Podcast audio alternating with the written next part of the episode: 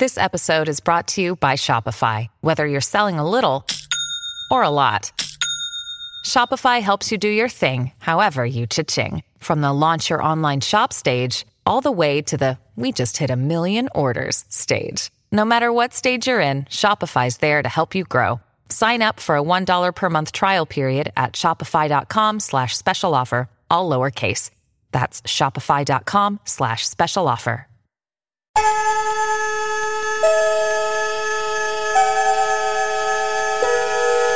Space, the final frontier.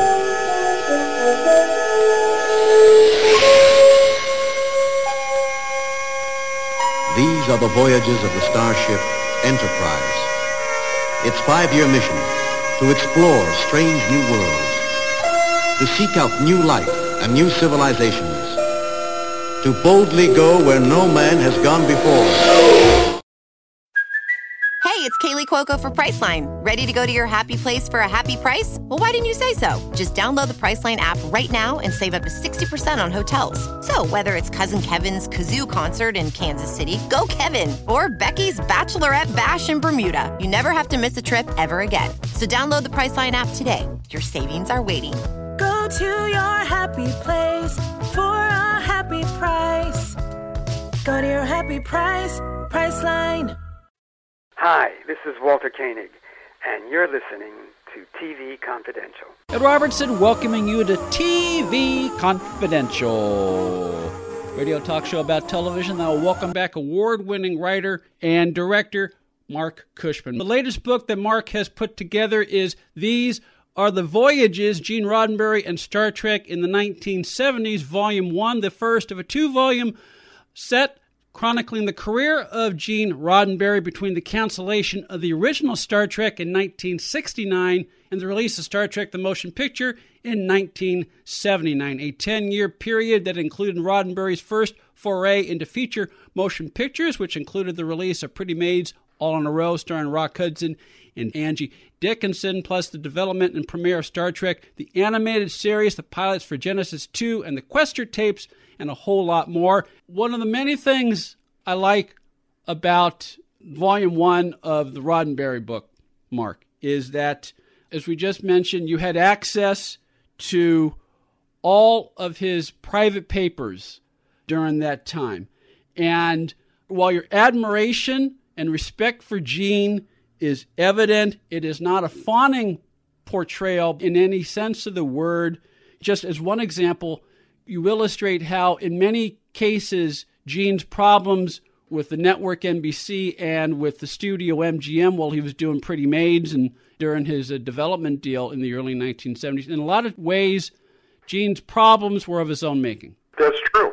And, you know, the whole reason Star Trek got canceled was because he was fighting NBC so much. What my uh, first three books prove is that the ratings were not that big of a factor. It was doing well in its time slot. It may have been halfway down the list of the 100 network TV shows that were being produced, but it was uh, NBC's top-rated Thursday night show. They move it to Friday as their top-rated Friday night show. They move it to 10 p.m., and it still won its time slot with this kickoff episode, Spock's Brain, of all things. So it was doing well enough to get renewed. It was getting more fan mail than any other show, including the Monkees.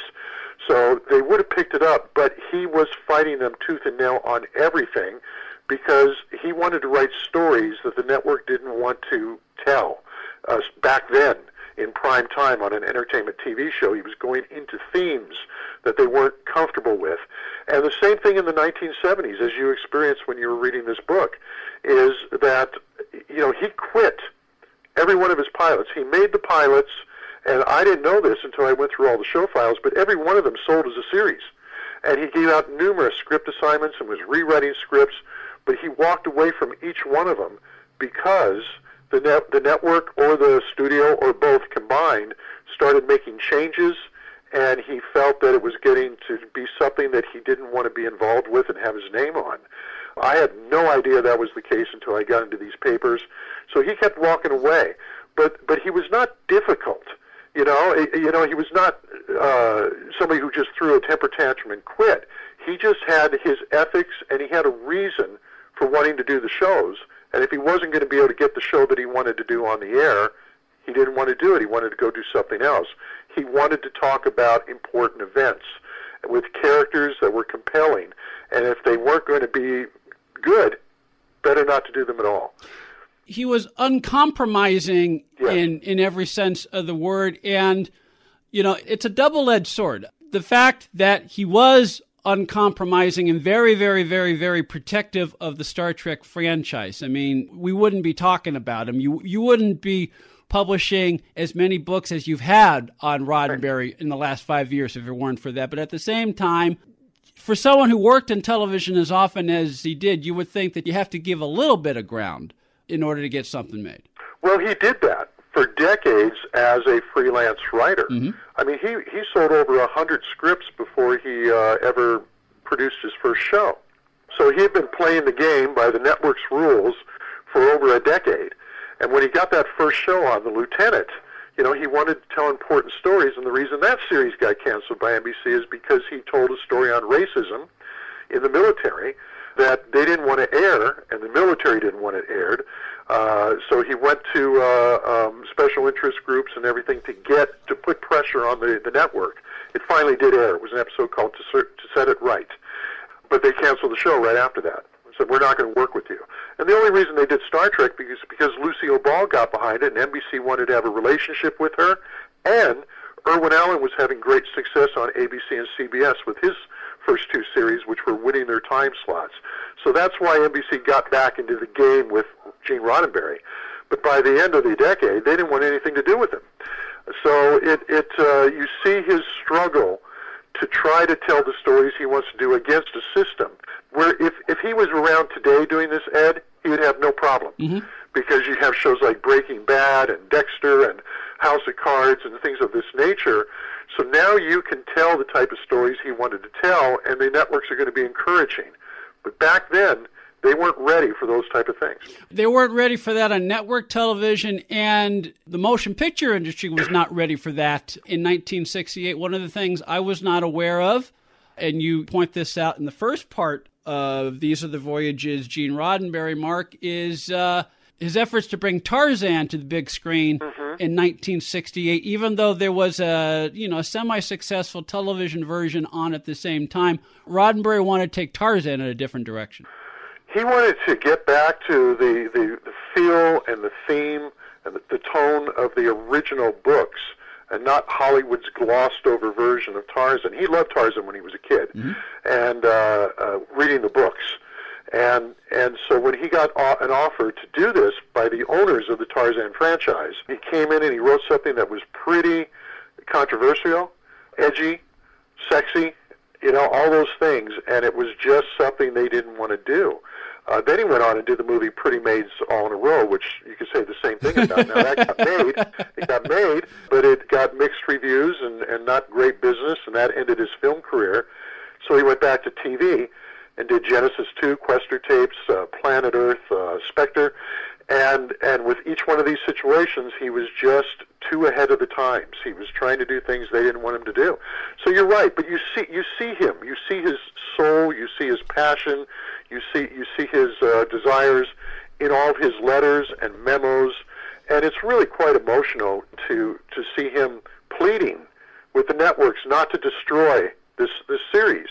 All his pilots, and I didn't know this, but they all got good ratings. They all got picked up, and now now you see him fighting with the networks. And there's one letter in particular in, in this new volume where he's telling uh, NBC because uh, it was CBS who wanted Genesis 2, it was ABC that wanted Planet Earth, uh, but he was doing uh, Questor tapes for NBC, so they actually gave him one more shot, and they're trying to mess it up after the pilot was real good, and and he's telling them, he's begging them, and he says, listen, I went through this with your network before, with the guys that were running it 10 years ago.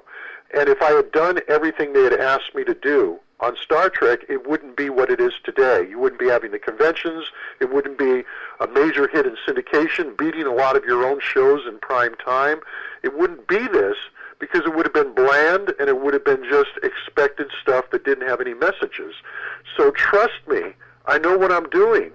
And if you give me the freedom to do what I know needs to be done, this could be a really terrific show and a big hit. They wouldn't listen to him.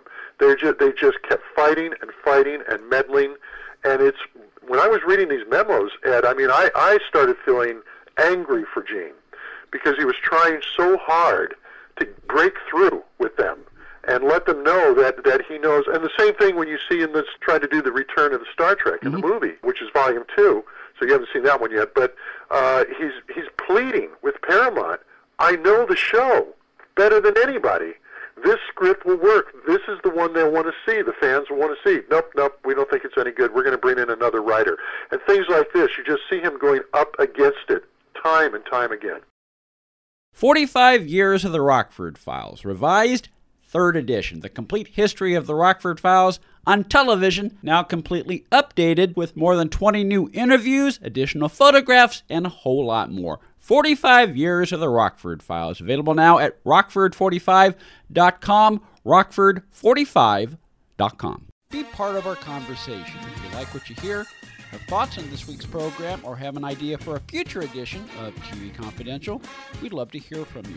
You can email us at talk at tvconfidential.net, talk at tvconfidential.net. You can also message us at facebook.com forward slash tvconfidential, x.com forward slash tvconfidential, or at TV Confidential on Instagram. And if you're listening to us on the TV Confidential podcast, please be sure to hit the subscribe button. This portion of TV Confidential is brought to us by our friends at Front Porch Realty, the community of realtors in the Northern Bay area of California that is committed to finding the solution that is best for their clients. Whether you're a first time home buyer or looking to sell or lease your property in Northern California, call Karen Strain at 415 886 7411 or visit frontporchrealtygroup.com for more information on how they can help you.